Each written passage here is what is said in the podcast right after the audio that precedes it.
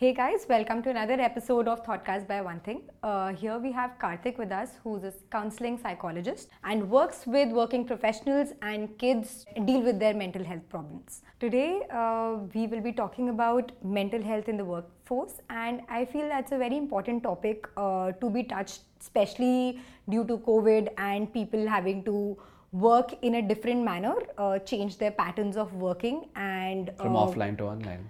Come offline to online and uh, also deal with a lot of negativity around themselves. So, how can employees uh, work towards a better mental health and how can companies uh, help them in the process uh, is something we'll uh, discover with you today. Let's actually start with the basics, right? Um, we've all gone through a lockdown. It's been uh, it's been hard for everyone. Um, some people have had it pretty hard. Many others even harder. Um, my first basic question to you is this: What did you experience in the pandemic when you were secluded, when you were alone, um, either with or without family? What were some of the basic issues you faced as a human being? I think it was just a very different pattern. It's not like I'd not been home for a month or two uh, just by myself. Being around all of this uh, made me a lot more anxious. I mean, that's something I went through, but I, I felt like I personally overcame it uh, as soon as I started stepping out a little bit. But that's something you couldn't really afford one month down the line. That's something that not everyone had the privilege of doing, right? The last time we experienced a pandemic was 100 years ago. So no one actually knows what is a pandemic response, right? And um, as companies, I feel like companies have come together, have tried to brainstorm around it, have tried to figure out what it is that they can do for their employees. But I think the first step is to actually talk about it. The first step is to actually hear people out and understand what problems do they have. So answering your question, people have gone through depression. The depression rates are much higher. People have gone through pandemic anxiety. Um, for people who have uh, been caregivers, they've gone through caregiver stress, right? Who've been primary caregivers to their you know people at home. Um, and for people who have constantly been caregivers around their house or their society, there's also this thing as compassion fatigue. So people are losing the ability to be compassionate. People are losing the ability to be empathetic or sympathetic around their own households, let alone their companies, to do something about their own mental health or about the mental health of their friends and family. The awareness towards mental health has picked up significantly. However, at the same time, um, Instagram is a platform where everyone has this right or a freedom of speech to express themselves. It does not mean what they're expressing might be the right thing. So, along with the pros of an increased awareness, the cons are that not everyone has access to correct information. So actually, so that's where that's what we want to talk about also, right? That what can companies do to make sure that uh, their employees have access to men- mental health resources? So, I think one of the simplest resource that uh, most companies can adopt is um, is basic training on mental health awareness, right? Um, just exposing their employees about what is mental health right? So many companies they they don't actually do that right? They expect people to simply know that or they're like oh my employees are on instagram i'm sure you know they know about these things right? Or you know we have it in our company you know it's, it's probably a part of the company insurance where they can probably you know go and get help or whatever it is you know different companies operate differently. But some basics that companies can definitely adopt is um, like how they do diversity training or how they do like um, you know harassment at the workplace training like basic hr you know um, compliance trainings that that companies have. One of them can be a training on mental health awareness right You have to ensure that the employee is actually feeling safe and knows that you're there for them even in the time of need and when they just need a day off. Like, why do you need to have a fever to uh, say to take a leave. yeah, Why can't you be just like I can't get out of my bed today? Uh, there are a lot of people who go through uh, things like BPD, but they can usually function, right? They don't have a problem, but they do have their off days. Like it's very difficult to call your manager and say, "I'm sorry, I I just need to take a leave because I'm feeling extremely anxious." But that's something that should change, right? Like if if someone has a physical illness, societies and companies and even uh, They're I more mean, accepting of a physical they're more accepting Yeah. of a physical. yeah uh, as compared to a mental illness and i completely i hear you I, I mm-hmm. do i really do that's the first thing right mm. to understand that just like how a physical illness is curable but needs time and needs compassion. Same thing most mental illnesses are also curable and need time and need compassion. I feel like if people can start treating mental health the same way as they treat physical health then we can work around it right? We can say okay this person like how in, a, in the in the case of a fracture you need to go see a doctor right? Probably once a week or once in 2 weeks. Similarly if a person needs to go see their therapist right and might need a half day from work or might need to leave work early or might have to take a day off because they are unable to function such things should also be allowed. People need to start incorporating that um, into their policy. they need to start normalizing that right? Let's look at more permanent things like like let's say your eyesight right your eyesight might not come back to a 6 by 6 but you wear glasses to correct your vision right? And if glasses don't work eventually people might even go for a laser but it might not be viable for everyone. Hmm. You know they'll have glasses. Now similarly in mental health what is the equivalent of glasses that help you cope and give you perfect vision? Some sort of a support that ensures that you still have perfect vision just because your eyes are not perfect. Right? So people need to see mental health professionals if they feel like they're having troubles with their own mental health. It's just like any other issue. In India, we go to a psychiatrist for medication and we go to a psychologist for counseling, therapy, and things like that. Um, you need you need to see both kinds of people if you feel like okay if because a psychologist cannot prescribe you medication right? So you need to know that you're going to the right person and you need to uh, i'm not advertising anyone here but like fortis hospital does a fabulous job right? They have a, a, a mental health department where the psychiatrist works in conjunction with the psychologist right? To give you holistic mental health advice to ensure that your problem is managed treated taken care of fixed in whatever capacity it is as I said, Fortis might be uh, the right place to go for them because they work in a sync. Um, but like, if there's no Fortis around me, how do I choose which doctor do I need to go to? we have apps like Practo now, right? Where you can just look up a good psychologist or a psychiatrist in your area.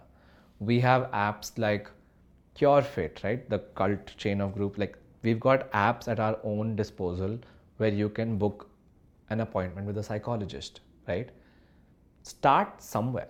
Start with a reference. Ask a friend, ask a family member, ask someone who you think might know is a good psychologist. If no one in your circle knows anyone, just Google. If you tell someone, my bones are hurting, it's a more complex problem. Now, they won't say Hajmola khalo. They'll be like, okay, I hear you. That sounds serious. Why don't you go get that checked? Right? This is called a response or rather a first aid where you hear the person and then you respond. People need to start doing the same thing with mental health. Right? At a workplace, if someone tells you that they're having a problem, rather than saying, oh, go see a therapist, which can come off as a little, you know, rushed, Yeah. something better to do is to just hear people out and maybe not give advice, just hear them, know that they are feeling heard, and then help them and respond in a way that says, hey, why don't you go and get help? Because this is beyond my jurisdiction or beyond my expertise. Hmm. A lot of people find it hard to confide in their manager, and rightly so, because they might feel judged.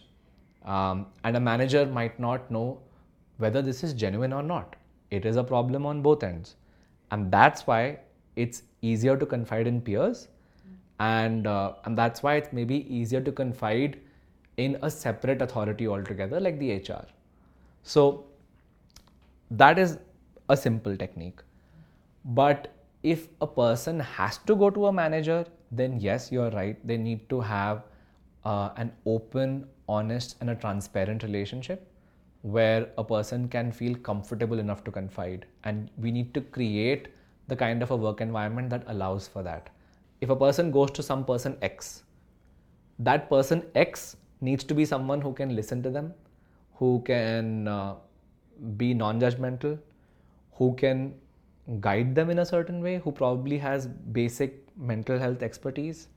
Um, otherwise, a lot of companies that I know now they hire psychologists at the workplace, which is the best thing to happen. Exactly. I Yeah. mean, that's actually so cool that uh, people who can't afford it also can go, and people who are hesitant, who want to just give it a try, uh, when they see that their peers are doing it, it encourages them as well. Yes. There's so many factors to this, right? To a to an employee mental health and feeling welcomed and feeling safe and feeling secure. I mean, you can equate that to Maslow's pyramid, right? Uh, in terms of security, safety, and then esteem, right? Self-esteem needs and things like that. So all of those felt like tick, tick, tick, tick, tick covered, right? Once those things are taken care of, an employee can really focus on the work and and derive a sort of pleasure from their work look forward to their work or even derive a sense of self-worth from their work although that's not a healthy thing to do but people do that right? Yeah. and uh, and that's what really drives performance. Other programs right? So whether it's a buddy program or it could be like um, having um, an employee assistance program where you have people other than your manager who's coaching you. You can have a mentor program where you know you have someone in the company who's senior who you can go to who can guide you who can mentor you who can put you on like a like a success path. There are a lot of programs that the hr anyways has hmm. which ensures that people are talking to people people are getting help from people. But if we look at exclusive mental health programs like exclusively i feel like definitely you need to have like maybe spaces like a town hall right? Not all companies have a town hall where people can talk about pressing issues right? Where people can talk about what it's like for them and, and how can they solve problems that employees are facing uh, that might not only concern the company but might also com- like you know concern their private lives. Um, things like that. Things i mean there, there are i'm sure there are plenty of ideas out there.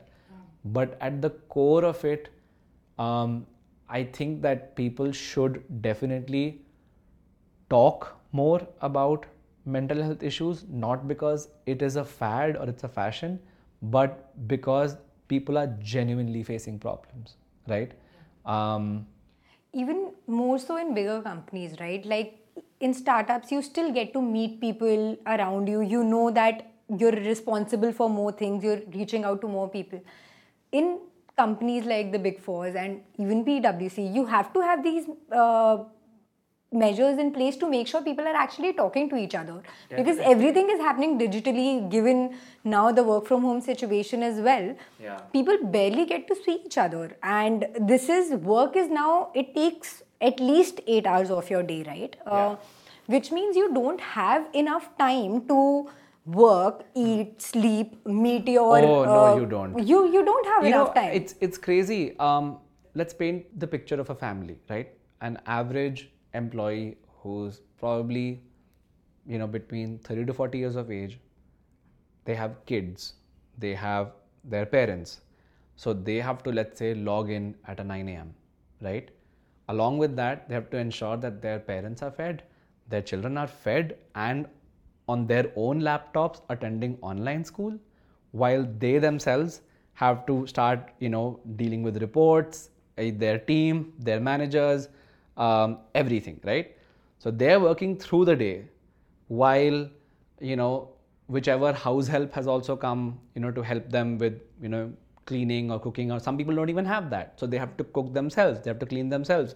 They have to ensure their children are on their screens and not sleeping. Uh, and after all of that, they have to also manage their own screen time and the screen time of their children and still have reports to finish, still have things to do. And after that, also, like once you know they they are now as the day progresses, it's tea time, they'll probably take a break, they'll probably have a conversation with their kids, they'll have a conversation with their own parents, and then again they're back to the laptop, right? Um, as convenient as it is to not have to drive to your workplace and back, let us not forget that the screen time has increased drastically. And after a day's work, after a normal work day, and also work days are no longer normal because you see what you can do with your team at the desk, right? Where you're like, oh, can you pass me that file? Or, hey, have you seen this report? Now, even that has to happen over a video call. That has to happen over a over an email. Coordination is now 5x, right? Like it's it's what you could do in an hour now takes much longer. Yeah. Right? So they are spending more time at the at work technically, right? And a common misconception that a lot of managers have is, oh, you're saving driving time. Yeah. You know, or you're at home. You know, it's it's easier for you. But that's actually a misconception. We're spending more time doing work related things despite being at home. Yeah. And while being at home, they are frustrated that they're not getting enough quality time with their own family members. So after people spend, you know, their typical work day at home, how do they chill? Netflix. More screen time. Right? It's it's even if they don't do Netflix, even if uh, I think simple hacks, you know, where they take a tech break, where they are not looking at the screen. But what yeah. happens if people don't? What happens if people don't take a tech break? Yeah oh yeah that's it's really bad for their brains. Let's begin with that. Like from the blue light to the way you experience dopamine right? Because you're constantly being driven by uh, by a sensory input. So if you don't get a break your capacity to feel a sense of joy starts coming down because your tolerance is too high right? Mm-hmm. so uh, these things need to be looked into because then they start affecting people's moods. Uh, people start looking forward to uh, you know any sort of a screen to just simply wake up. How many people wake up in the morning and have to look at their phones just to feel like they're waking up? And then they feel that sense of um, dreariness throughout the day where they're just tired and they don't feel like they're themselves and they will probably need a cup of coffee. But you know and then slowly sleep deprivation starts kicking in. There's a huge list of problems really. Um, I think companies, in terms of what companies can practice, companies can actually start giving their employees, uh, you know, a day off in a month across to say, okay, tech break, you know, a tech detox day, right? Um, because employees are working over the weekend as well. Who's keeping a track of that? Yeah, like I mean, the work timings and the working hours that uh, employees are actually putting in uh, after the work from home uh, has been significantly it's higher. Been significantly yeah. higher, and usually, like usually, if you'll ask someone um, in India, working professional in India, that how much time are you spending on a day-to-day basis on work? It's bare minimum nine to ten hours. Yeah. Um, that they're spending on work, which might seem like it's just an hour more uh, than what is actually the labor law, but when you accumulate all of that, it's 40 extra hours in a month, uh, yeah. which is a lot, right? That time can be spent on uh, spending time with your family, as you said, taking a tech break, uh, or actually addressing your mental health. Yes. For a lot of people, uh, finding the time is a real issue as well. Yes. You know, but speaking of finding time and other issues, something that I definitely think about is that um, in terms of company practices, I feel like managers need to be more aware of their employees' home reality. It impacts their work. It, it impacts, impacts, their, work, work, every day. How much can they spend? Uh, how much time can they spend on work is also uh, something that you'll measure with. You have to take on a case by case basis. Yes, basis. you do, and it, it definitely is a case by case basis because you see when your employee comes to work, um, you know everyone's everyone's in the same space. Everyone has the same eight hours. Everyone's working together. But when they're at home, right? some employees looked forward to coming to work because they could use the canteen or they could you know eat at the company. But now they have to cook their own food.